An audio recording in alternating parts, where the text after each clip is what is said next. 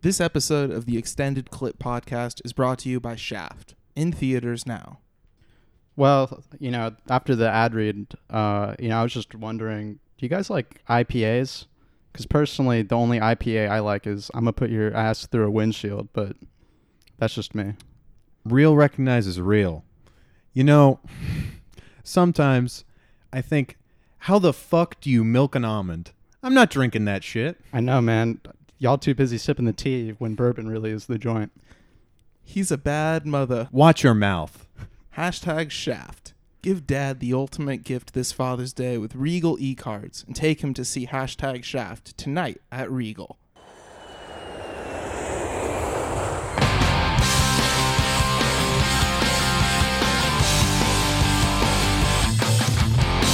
All right, what's up, you guys? Hey. Hey, Uh, welcome to Extended Clip. Uh, thank you for putting up with us selling out to major American film studios, but we gotta we gotta keep the lights on, you know. yeah, I mean, we gotta spread the word. Shaft's bombing hard. Uh, everyone go see it. Um, you, m- if we don't go see this one, we might not get another one. So We are here not to talk about Shaft. We are here to talk about two films.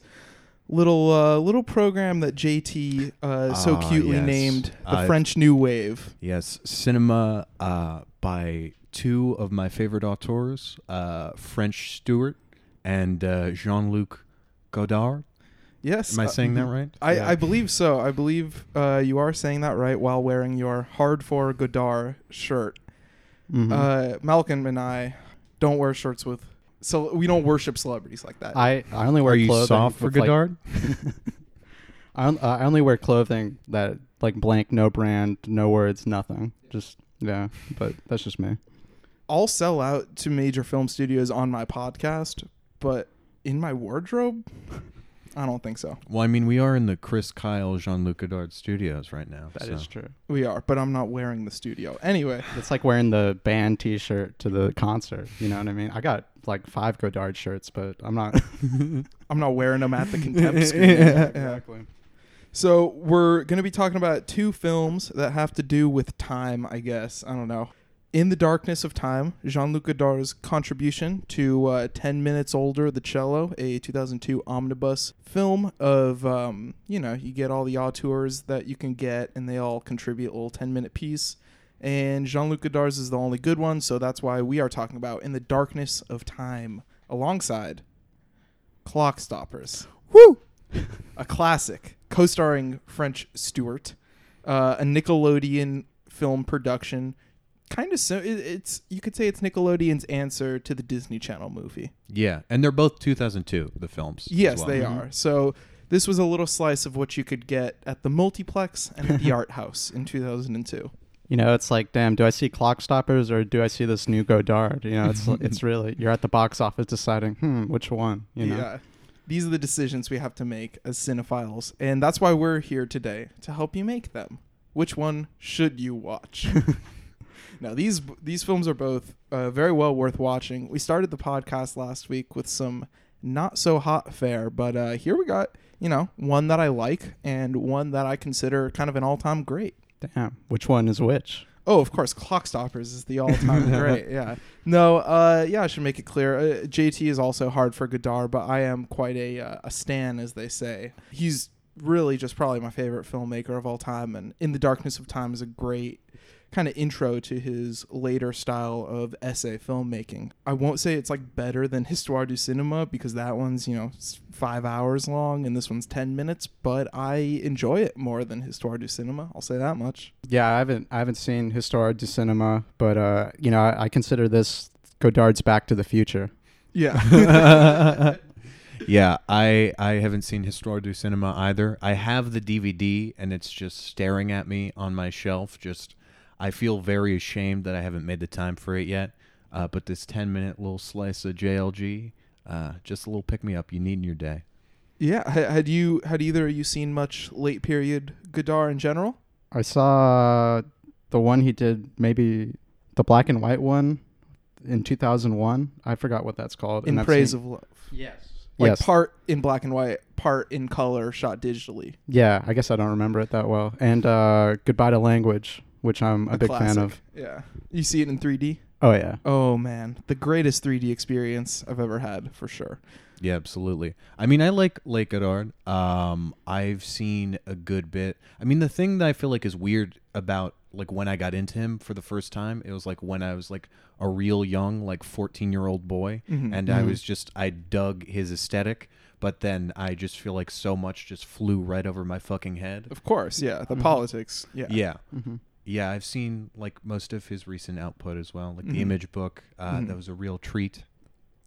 Yeah, I wasn't I wasn't as hot on the image book as others, but I liked it. Uh, obviously, everything he does is interesting on a formal level, on a stylistic level. You know, he's kind of just pushing the envelope uh, with the camera and with the editing every single time he goes out there, even when he's not shooting new footage. Like in the one we're talking about today, the opening scene is some footage he shot, but the rest of it is repurposed footage. It's it's an essay film. Either you want to say your general thoughts on uh, in the darkness of time, Dans le noir du temps. Yeah, I mean, it's, it's. I feel like it's Godard really going for the heart here. He's really like, really wants to make you cry. You know, he's just. Yeah. Uh, it's pure pathos.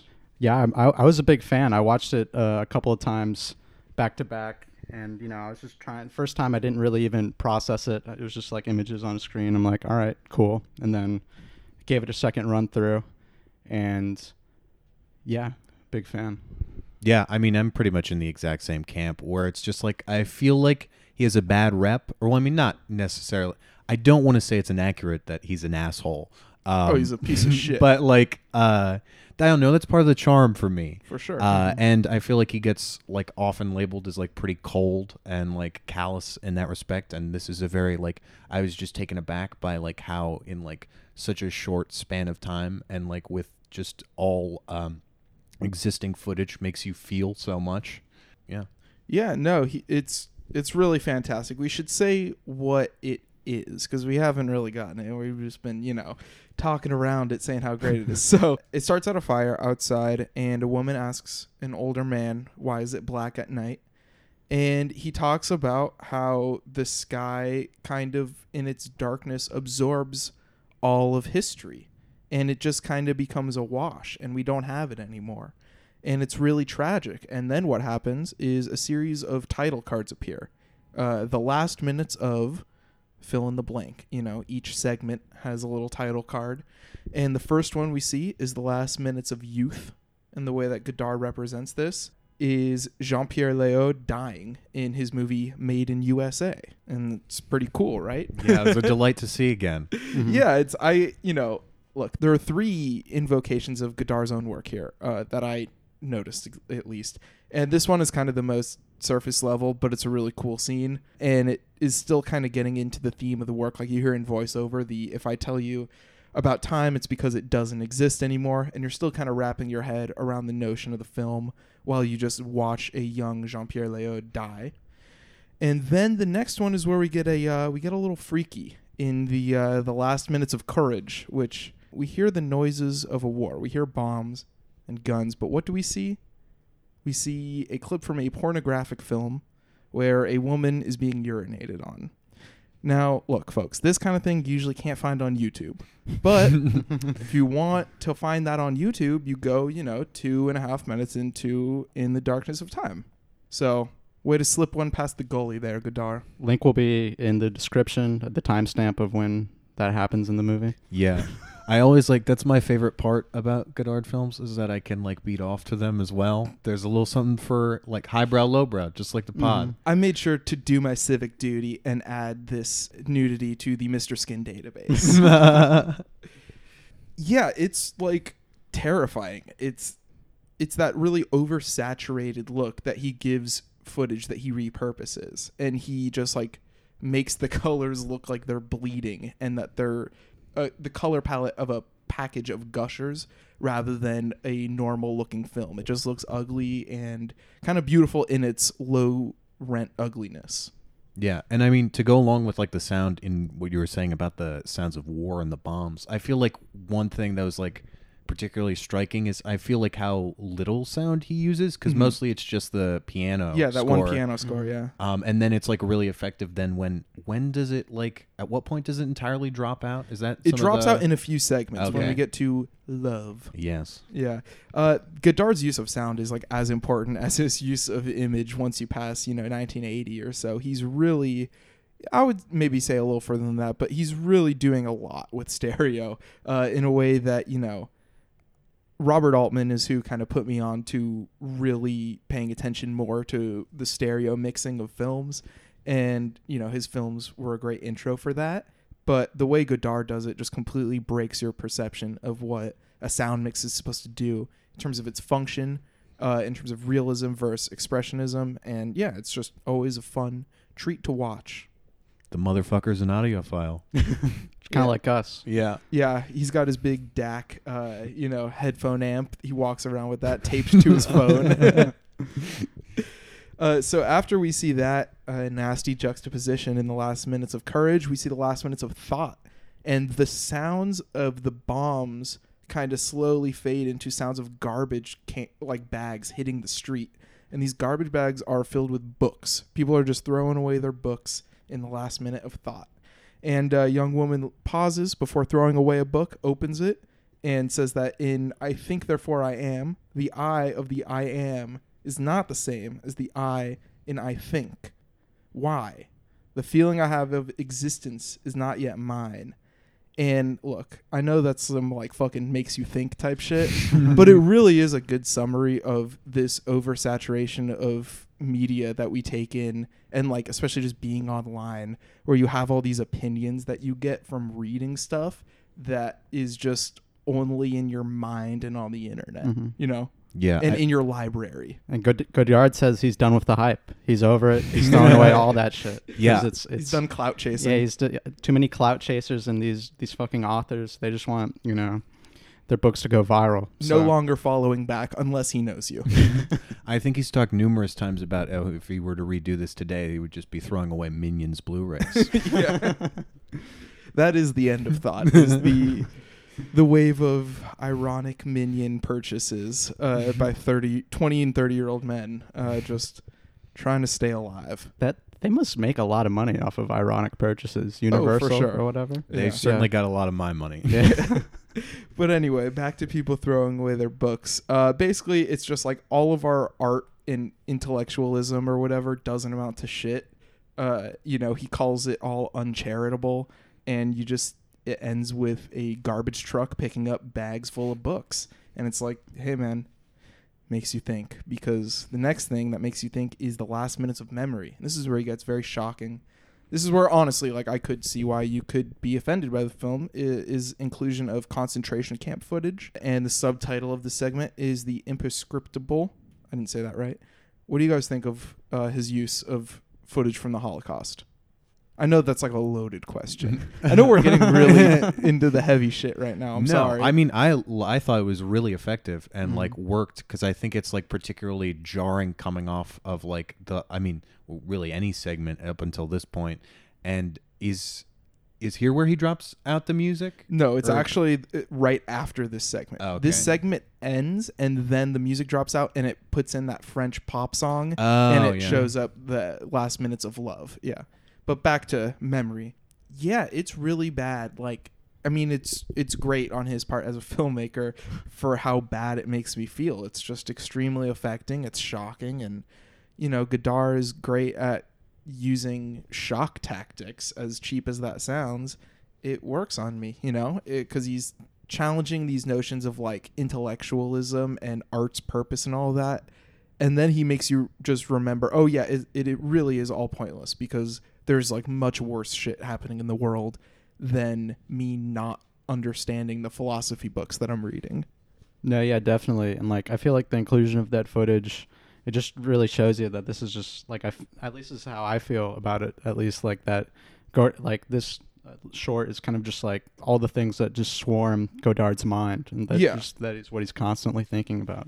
yeah no i i wrote it down like right after one of my viewings that it was like just a reckoning of worst case scenarios. Just Mm-hmm. all of these topics, how he sees them, just the worst possible version of their death.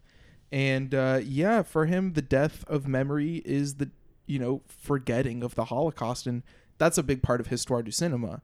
Uh, you could say that it's the thesis of the film that film as a medium failed because we didn't properly use it to capture the horrors of what happened uh, in the Holocaust. But you know, I disagree. No matter what I think about that film, I think it's a masterpiece. Even if I think he's a little extreme in that regard. Mhm. But yeah, it's it's definitely a big preoccupation of his, which a lot of people call him anti-Semitic too, and he's Yeah. done some stuff that's like, come on, like in JLG JLG uh, self-portrait in December, he does this really dumb thing where he like draws a Jewish star.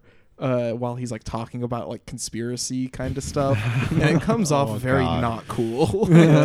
It's but that film is also just like him playing tennis and like trying to write, and it's like extremely relatable. I don't know. It's he contains multitudes. Yeah. Sometimes you try out a bit and it just doesn't work. You know, you know. Sometimes you just try out something new and you see how people react to it. And, you know, Yeah. you pivot from that.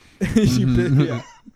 Uh, Richard Brody said of "Oh Woe Is Me," which came out, you know, about ten years before this one, that it was his first, that it was Godard's first film from a Jewish perspective, and I don't buy that at all. Uh, I'll just say that I love Richard Brody, and it's in a book that I love. Everything is cinema. Um, Uh. essential reading for the Godard heads out there. Richard Brody's coverage of Godard's career up to like 2004, I think. Yeah, I don't completely buy into that. I think like it's kind of a weird contradiction in his work where he kind of flippantly throws quote unquote Jew stuff around uh, because probably of his exposure to the Israel Palestine conflict, uh, while also, you know, constantly advocating for better representation of the Holocaust and like going after Spielberg for what he did in Schindler's List. You know, it's difficult. That's all I'm saying. um, so after we see atrocity footage, we see the last minutes of love, and the music changes, and it, we hear like a breakup speech about how you know we never loved each other, and uh, I don't love you anymore because we never loved each other. In fact, and it's just a close up of a woman's eyes, and I gotta say it's still pretty affecting, uh, you know, and its bare minimalism. Mm-hmm. Yeah, it's a real breakup simulator for those, you know, or eye contact simulator for those trying to work on making eye contact with people. I'd recommend ma- watching this movie. Yeah, rather than downloading like a flash game simulator where you talk to the girls at school, you should just play this 12 second clip. Yeah. Yeah, it also kind of feels like Godard is breaking up with you, so Yeah. you get to get off on that as Yeah. well. Oh, Like- yeah, I would love that. Yeah. Mm-hmm. He's a total fuckboy. Yeah. he's breaking up. with You me know he's gonna break up with you, but then a week later he's gonna call you Yeah, up and try and get back together. Yeah, or do much worse things in the case of him and Anna Karina, which is a famously awful toxic relationship. So the next one is the last minutes of silence, and it's a scene of a man being tortured in a bathroom, handcuffed, uh, a match being held to his hand, getting a little shower to the face, actually a little soft waterboarding, if you will. I don't know the source of this clip at all. Me No, neither. I, yeah, I didn't. I don't think Godard filmed it. It looked like like a '60s European black and Mhm. white low budget movie Yeah. couldn't quite tell what it was. Uh, you know, good stuff. But then you go to history. Woo boy, the last minutes of history, we just see a clip from Godard's masterpiece, King Lear. Voiceover about how, oh death, she's gone forever, dead as earth. And you get Godard looking out at that water. Uh, I guess it's the lake with a woman laying behind him. I think that's Molly Ringwald. She's in King Lear for a little bit. Yeah. I think that's her. I haven't seen King Lear, but isn't like he that has a pretty weird cast? Oh Or, yeah, like Norman is that the one Mailer's in it. with Uh, Woody Woody Allen? Allen's in it for a Yeah. couple minutes. King Lear is like essential. Yeah, I Woody love King Allen Lear. just as lo- widely loved as Godard. exactly. Yeah. Kind of the Godard of America. If you really think about it, yeah. They both made smart ass freaking movies about Yeah. being an intellectual leftist. oh man, I don't want to know. Is Woody Woody's- leftist? No, yeah. an- is, is Woody He's in the? DSA. anti-capitalist? No, Wo- Woody keeps making money so he can send checks to Israel. Like, Dang. yeah. Dang. I just assumed that's not I'm, real. I guess I'm, probably. I can't. I can't be a fan anymore. Let's if he's start doing stuff spreading like propaganda like that. Yeah, I'd like to start a rumor. That's what gets. No, that would not be what gets Woody canceled. But His connection funny to if it did, yeah, That. maybe not funny. Uh, maybe this isn't something to joke about. Damn. But anyway, Yeah. Yeah, I wasn't joking about it. So yeah, King Lear's an awesome movie. Uh, he made it for Cannon, uh, you know, Golan and Globus, the exploitation production house, and he had like Norman Mailer, and he wanted Norman Mailer uh, to really lean into kind of the incestuous uh, side of his and his daughter's relationship, played by his actual daughter. Oh. and he left. And uh, Mhm. there's there's a really great Jonathan Rosenbaum article about like the history of King Lear, and I actually gave a like 20 minute presentation about it in a class I took in in college.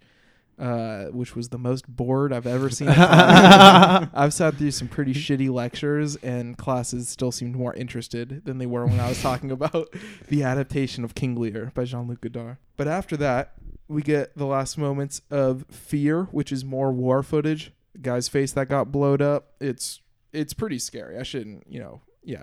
Uh, eh, I'm sorry. It's just when you go into it hell. this yeah. deep, you know, Ah, damn, dude. it is deep. Um, and then we get the last minutes of The Eternal, which is a biblical film that I can't quite place. I Mhm. think it's I, either Rossellini or Pasolini. Uh, they One both have, they both have like a biblical film. Uh, Mhm. This is where I really show my ass in terms of like the European art cinema outside of Godard. I don't know shit about it to be honest. Either you guys place that that clip that he played? Nope. No. No. Well, after that, then we get the title Vivre sa vie, and we see Anna Karina crying from Vivre sa vie at Joan of Arc, and that's like, you know, Godard just flexing on us, just Yeah. showing, oh, Yeah. remember when I created one of the most powerful moments Yeah. in cinema history? Remember this shit? Yeah, I remember Yeah. how fucking hard I went with this shit. Uh, yes. Why don't we Oh, end cinema would- after this this little image? that was one note I wrote down. Uh, was Jean Luc Gethard, but I was thinking of it like he directed the Kevin Hart Will Ferrell thing. His He would version make of that, a much better movie, yeah.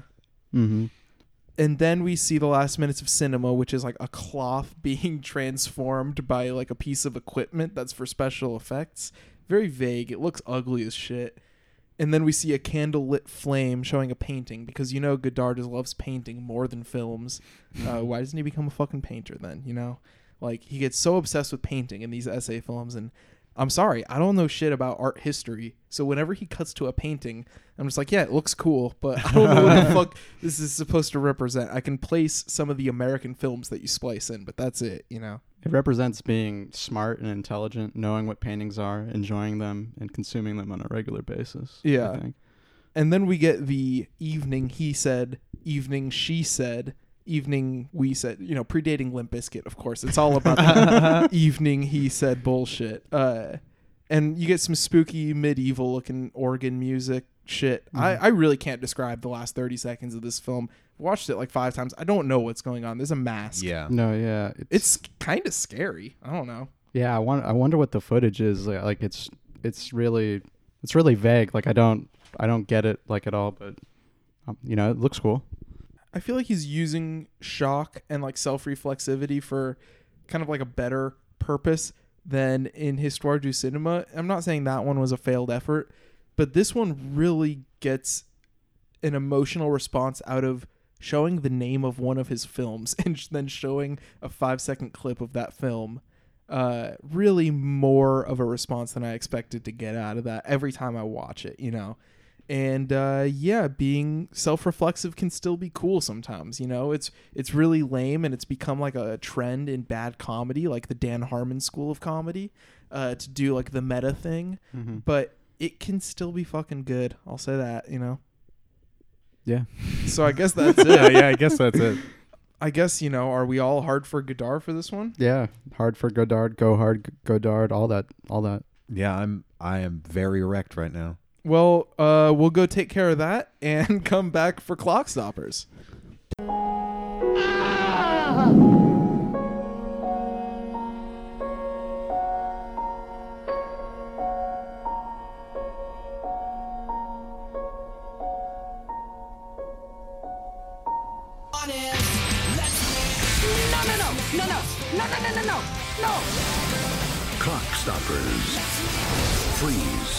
Future. Teen in a DJ battle. This is what happens in Clock Stoppers, ladies and gentlemen. We are back.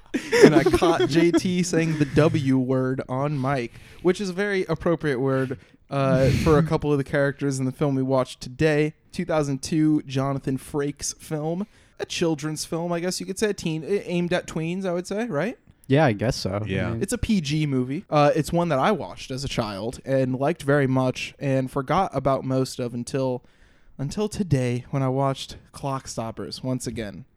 Yeah, I never saw it as a child, but it was something that pissed me off that I didn't because I had the the fantasy of it all of stopping time. Just was like, oh man, I want. They're gonna do exactly what I want to do. I want to see the the promise of the premise, them fun and games. Mhm. Yeah, this uh, it was very proto Click. I don't really remember this movie, but I feel like that fantasy got into my head through Click when Adam Sandler in the Click trailer slowed down time and watched the jogger with her boobs bounce up and down. I was like, damn, what if that was real life? That'd be cool. yeah, and we got to give props to this movie for uh, not indulging in any perversion in that sense. Like there are some horny Yeah. characters, but this is not a movie where someone stops time and sexually assaults anybody, No, which is there- very good. There's like Yeah. a moment. There's like a moment. He when looks he, into when he does camera. that. Yeah, And he says, "This would be weird." a very proto Deadpool moment. Yeah. Uh, but then he gets her to kiss him with her consent, and it's very sweet. Yeah. Yeah. Yeah. So anyway, we're we're getting ahead of ourselves.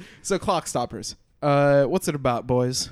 Oh goodness, uh, life, love, um, time. This is true. But do you want to do like a plot? well, like, I was gonna say at least like the sci-fi premise of it, like the the premise of the science of it, which is that if you're not familiar, there are these clocks, or not clocks, really watches that when you press the button, you go into what's called hyper time, and you're not freezing time.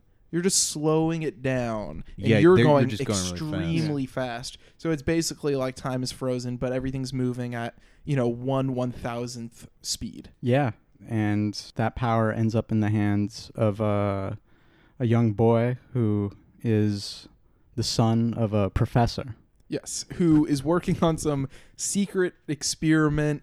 You know, he he's keeping it under wraps. We don't really know. This is a kid, uh, like it's a film from the kid's perspective, so we're kind of kept in the dark. We have a couple like very broad uh, scenes about like the evil people who want this technology, who are like the CIA, I guess. Yeah, it's like the government, because the NSA uh, is shutting down the the or like they're taking back the technol all the clock stopping technology uh, from this one government subgroup, and that's like the impetus for like like French Stewart make this time stop stuff faster. Yeah, so French Stewart plays a, uh, a, a science guy, like he's a science student, I guess. Who or, or is he a scientist in his own right? Who's like He's- posing as a student? Uh, no, I think what I mean, I think one of the jokes is that he starts off as like a young hippie guy. Yeah. Because his like ID has him as like s- this shaggy hippie. Yeah, he has a very long beard and uh, long hair in the opening scene of the film. Yeah.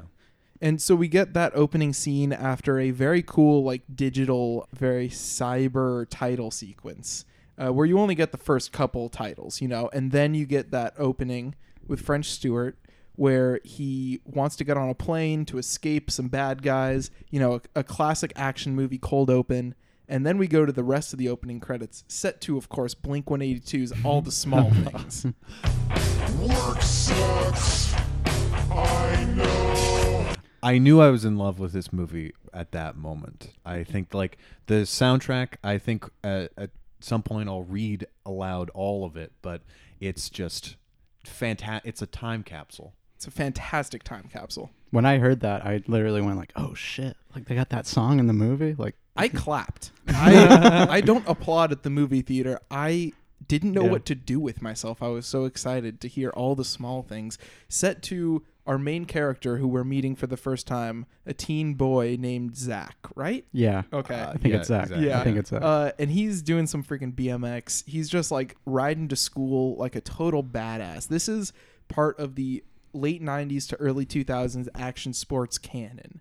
Uh, I I was pleasantly surprised to be reminded of that. I did not remember this movie as a BMX movie, but it has a lot of BMX content for you action sports heads out there. Yeah, and Zach, he like he gets around exclusively by bike. One of the things is he's trying to buy a car, but in like those transitions, you just get to see some really cool bike tricks throughout yeah, the that's so fucking neat. Yeah, I was like surprised. I was like, this is such a nice aspect of this character. That's like Yeah. it's nothing more than just you get some bike tricks. Yeah, I was thinking, why does he want a car so bad when he's so fucking good at riding a bike? Yeah. Like he's easily one of the best people at riding a bike. He doesn't need a car. But anyway, so he finds this watch and he finds its powers while he's trying to seduce the uh the new exchange not Yeah. exchange student because No, she moved here with her family and she's just like a super rich Venezuelan girl who he embarrasses himself in front of the first time. You know, he meets her at the athletic store that his friend works at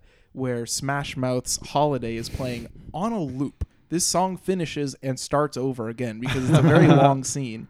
Uh, so he tries to like woo her there while she's rock climbing, and you know there's some pretty cool shots of there. There's like her POV looking down from the top of the rock wall, and I gotta say, Jonathan Frakes really directs the shit out of this movie. No, yeah, I love that scene in particular. Him being the rock climbing bozo and just you know fucking up, and him trying to like flirt while like playfully cl- rock climbing is hilarious. It's a great device. Yeah, I love that she calls him a bozo too. Yeah. That really struck a chord with me. yeah, Yeah, one thing about uh, Frakes' direction that I think, like in the opening sequence, I like the little effect that it does with the camera when French Stewart is getting sucked back into Oh, the yeah. van. Oh yeah, it's great. It's a very active camera. I'll say that much. There's a lot of like you could say kind of pointless steady cam, but when you're in these kind of expositional scenes, you might as well just have a little visual flair thrown in there. It's a kids movie for God's sake. Keep it a little interesting. And uh, Jonathan Frakes does does just that. and it's an extreme movie too about extreme sports, so you got to have the extreme camera shots as well. Yeah, exactly. I said action sports earlier, but really extreme sports is the correct term here. This is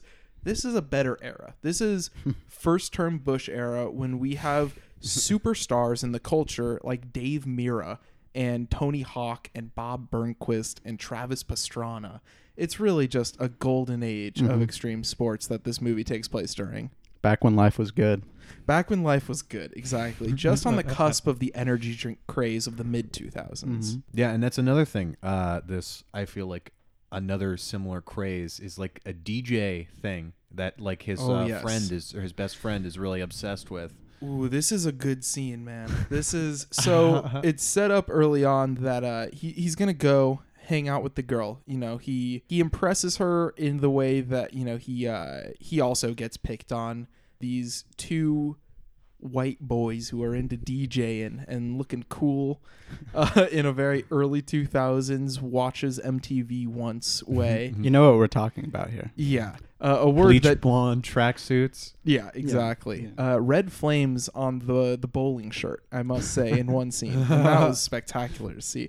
But anyway, this duo of DJ boys uh, tries to also hit on the Venezuelan girl By just And- being racist yeah, at her. they are extreme. They think that she's gonna want to kiss both of them because they're racist, and it's really shocking. And this is after they're racist to our main character's best friend, who we may note is an African American young boy.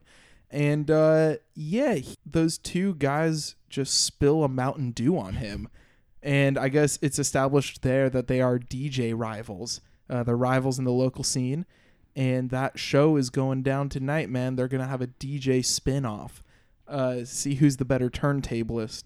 And so our main character goes there with his date after impressing her with the magic of the watch. Yeah. Mhm. And this this uh, DJ party is kind of like DJ Shadow meets dubstep culture. You know, Yeah. Real turntablism. A lot of teens going crazy off the E, just listening to record scratches.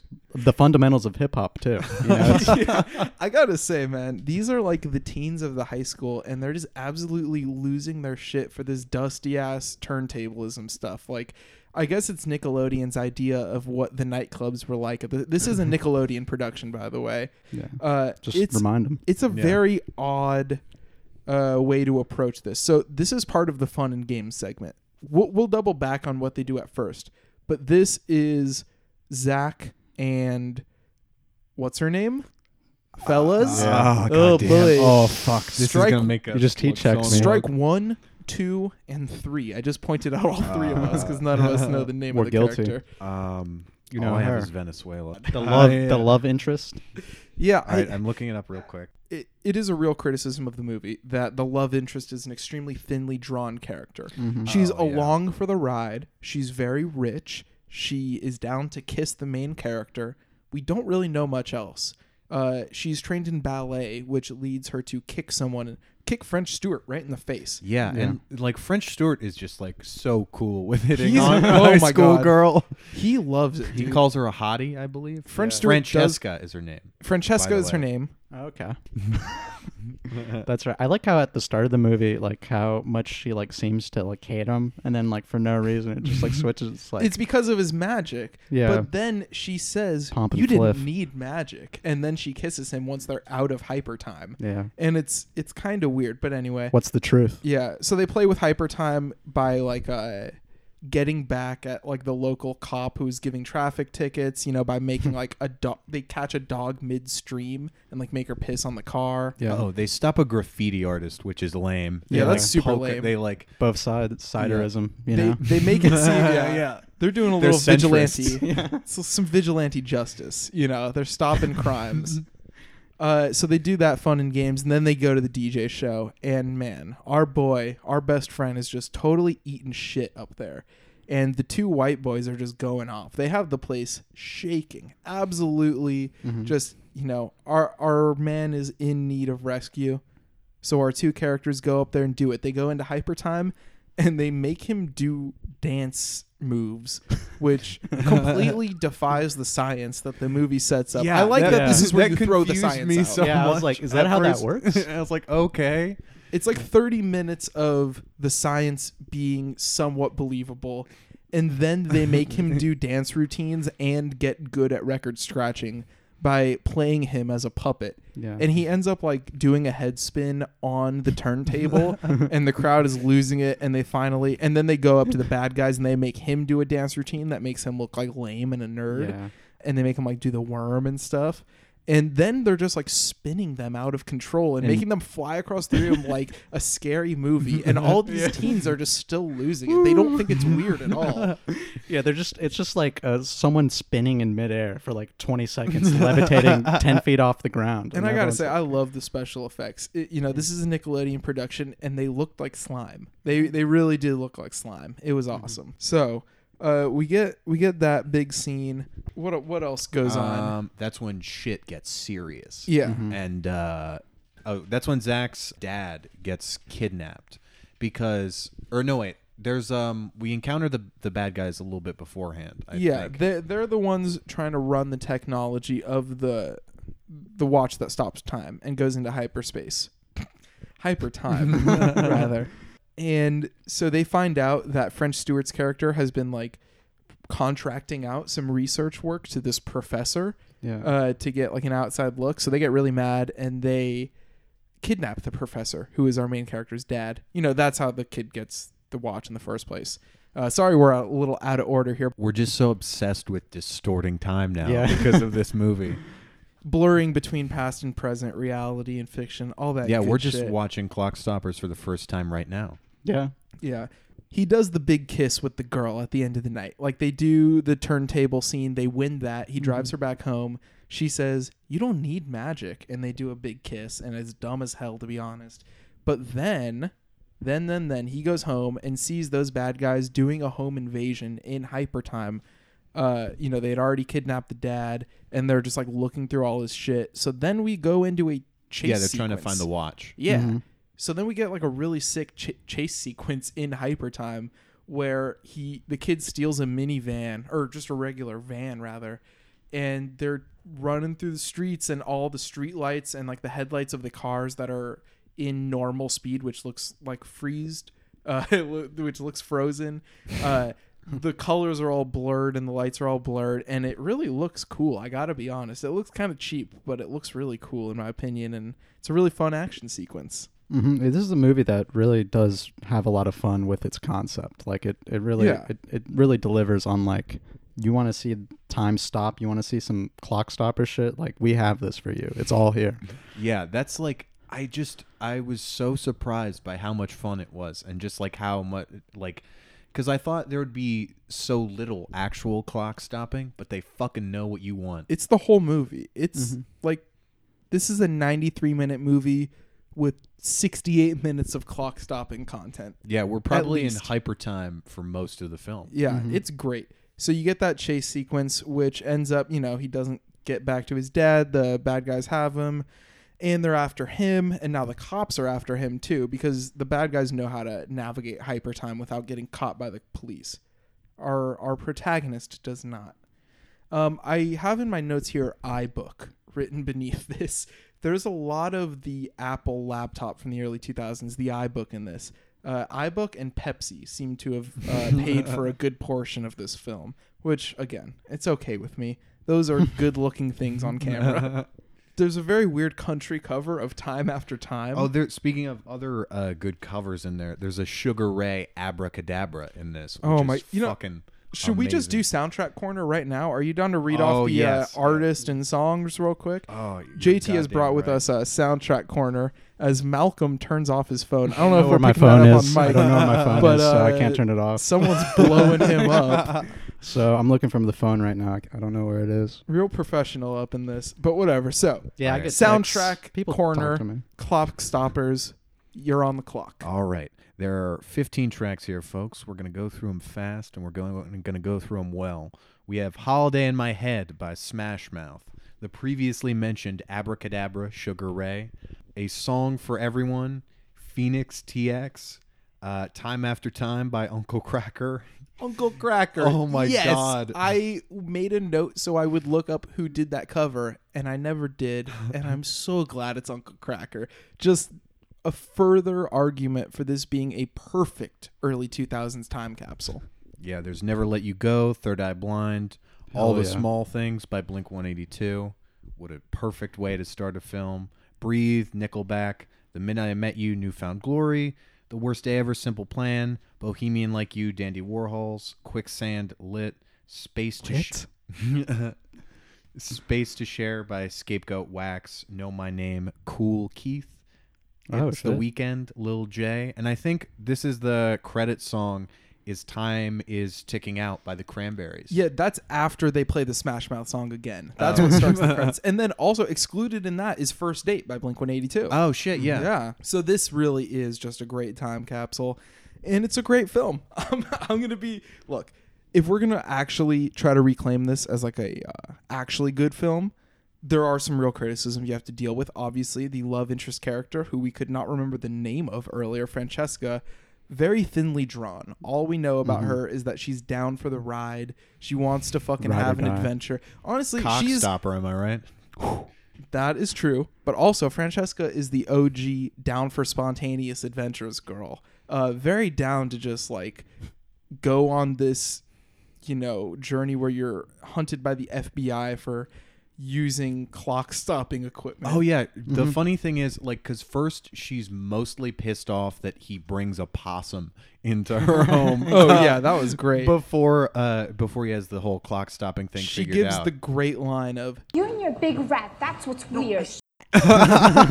because she thinks possums are rats.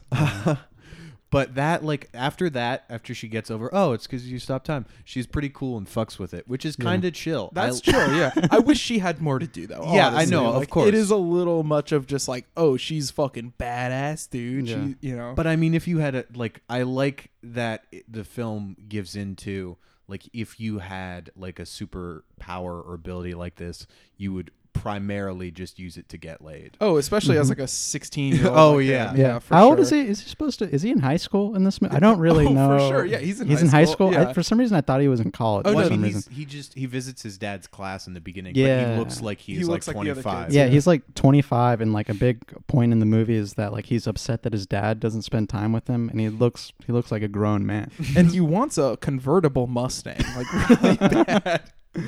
But anyway, um, I I will say the other criticism there are two instances of and you know i can't even say it's a product of its time because early 2000s is way too late for this. Two instances of what you would call an ethnic music sting. Uh, at one point there is some it's not quite the quote unquote oriental riff that you hear when you know you know what i'm talking about. I'm not going to mimic it. Uh, but it's something similar to that when he's like playing with some swords, I believe. Yeah. And then there's another one that I can't quite remember. But then there's also like the whole hip hop turntablism scene was. It's kind of weird to think about. Uh, Oh, That's yeah. all I'm gonna say There's, is I have written down in my notes the word funk fliggity. yeah, that is said for sure. And Funk Master Flex is in this film. He plays one of the heavies named Big Mike, uh, who's Yeah. never referred to by name. Doesn't really have many lines. Yeah, he's in it. Yep. I, like I said, like that DJ scene's all about the five elements of hip hop, and him being there really like reinforces Mm-hmm. that. Yeah, turntablism being obviously the most important element of hip hop to all of us. Yeah, well, actually, yeah. Graffiti. This movie really has, has all the five elements of hip hop. What are the two other ones? Rapping. One, That's, one, them. of them. But like, um, it's There's more about more. turntablism and breaking and graffiti. Mhm. Yeah, and Yeah. rapping and whatever else. So there is a payoff for the paintball. I wrote down paintball payoff really big. Uh, at the athletic store in the beginning, they're like playing with paintball guns. And then French Stewart gets a hold of some paintball guns. They all get paintball guns in the climax where they go and, uh, you know, storm the secret base and rescue the dad and blow it all up. And it, it's a, it's kind of like a nothing special about that action climax, but Yeah. I wasn't expecting it to. They they really did a lot of fun stuff with clock stopping beforehand. Mhm. So I, you know, they weren't going to do much else, but they did do. He did go into hyper time while in hyper time during the climax. That is really cool. Mm-hmm. I like that, like sort of like he just he can go through anything. That's so fucking Mm-hmm. fun. and there are two references there at play if if you want to play with me with these because they might be kind of a reach but first of all it's kind of like the climax of ant-man when he has to go into whatever that other realm is uh, that nobody got out of. I, I don't fucking Okay. pay attention to those movies but i know he goes like uh fucking one level deeper or some shit and then also uh when he goes into double hyper time and he's like testing that he can go through walls. It very much looks like the mirror shot at the end of Prince of Darkness, where she's putting her hand through it. It's like the same Oh, yeah. exact angle of him putting his hand through the door to see that he can walk through walls and stuff, which is the power that you get when you go double hyper time. True. That also reminds me of the the intro to Danny Phantom, where he would walk through walls and stuff. Yeah. yeah. Nice. So after the explosion, we're uh, we're back at all back at home. Everything's good, and Oh, he's fuck got his fucking Mustang, man. And Yeah. th- this movie ends on a last shot that really showcases all you need in life to be happy, which is a sick rod, a hot girlfriend. Your sister. your little sister in the back seat with a de-aged version of a 30-year-old man. Oh my god. because yeah, French Stewart becomes a 16-year-old at the end of this. That's a whole nother movie concept to play around Because with. like because and the sister wants to fuck him. It's so good that there's no better way they could have ended it with because it's like it's a young guy, but they they put in the French Stewart voice. Yeah. Mm-hmm. and it's ooh, Yeah, we didn't mention before that our main character does have a younger sister who's like classic kids movie. Younger sister's a fucking rag, man. She just Yeah. like won't get off his back, just being a total whiner. Yeah. hitting him with the one-liners too. I know. Total zingers. Every line of dialogue is either a complaint or a zinger. But yeah, so she like wants to fuck the de-aged version of French Stewart at the mm. end, and it's pretty. w- It's it's a funny note to go out on, I gotta say, because then Smash Mouth Holiday plays again, and a cop tries to pull them over for speeding and driving just in the middle of the road, like in between the two lanes, and they go into hyper time and drive away. And I guess they're all holding hands when they do that. If all four of them are in the car. no. I think it's just because they show earlier when he tap in during the chase scene, he taps one of the cars while he's going out Oh, of and that's what gets it out of it. hyper Okay. time. Yeah, We could go on and on about how hyper time works and all that, but the science. yeah, I think we will leave that to more intellectual viewers. You know, The final final scene where he evades the cop. I realized there's a lot of anti-cop, anti-deep state messaging within the movie. Really obsessed with like the mechanics of deep state. And yeah, how, you I know, thought that was kind of cool. Honestly, Yeah, like agree. he ends up impersonating a cop during like True, yeah, just that. before the climax, which is, as we said earlier, it is a little bit of a vigilante justice kind of thing if you're going to look at it from that angle. But with that shitty viewpoint of vigilante justice, you do have a very cool anti-cop sentiment. Mhm. So I like that aspect of it. yeah. And there's that one. There's a early reference to global warming as There well. is, yes. Mm-hmm. 2002, you already have a guy trying to get laid by saying he believes in global warming, which is like that's ahead of its time. Mm-hmm. Oh, and then like one thing I wrote down in that vein where he's like where uh, Zach is uh, hitting on her. Um, is that he he's like excited that she, they're gonna have coffee and a swim Yeah. and it's like what 16 year old is just like excited to have coffee with a woman Mm-hmm. Well, I think that just about wraps it up for us this week. Uh, you guys watch anything else cool this week? I watched Um, I watched Single White Female. How was that? Kind of sucks. Um, it's kind of good though too. I liked seeing like the the what's really cool about it, and what's cool about a lot of like '90s romantic. Even though I was about to call this a romantic comedy, even though it's not, um, is like it. I guess it has like the milieu of a romantic comedy where like you have a like a, a woman working a really nice job in a really like cool apartment. So it's always just cool to see like uh, the decor in their place and stuff like that. Oh yeah, you, people write essays. They ra- they uh, they wax rhapsodic about the Nancy Meyers kitchen. You know, people love that shit, and I, I get why. You know, it's lifestyle goals. Uh, Mhm. It's real hashtag that. aspira- aspirational. billionaire mindset. hmm You see anything interesting this week, JT? uh, let me take a look here I last night attended a 35 millimeter Ooh. screening of John Woo's Hard Boiled.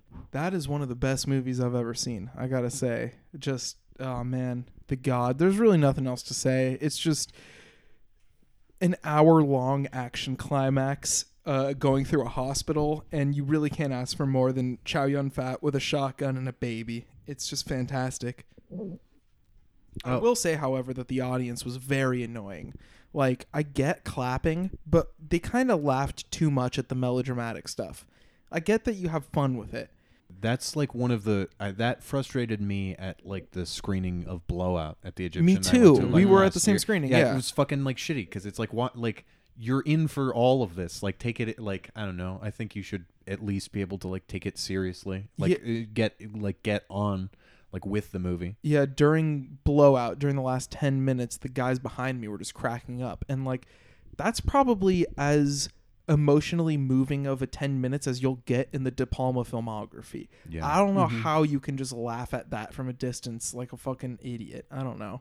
Well, I guess it's because you're a fucking idiot. So, uh, that's the last word for this week. we'll, Yeah, yeah. we'll see you next week. Fuck Um, idiots yeah. who laugh at De Palma. Yeah, dummies, watch out. Yeah, and follow us on Twitter at iPod underscore video. Bitch face palace. Uh, at Tallboy Thin Legs. And we're all on Letterboxd too. We love you, sweeties. You're such sweeties for listening, and uh, thank you very much, baby. Ah!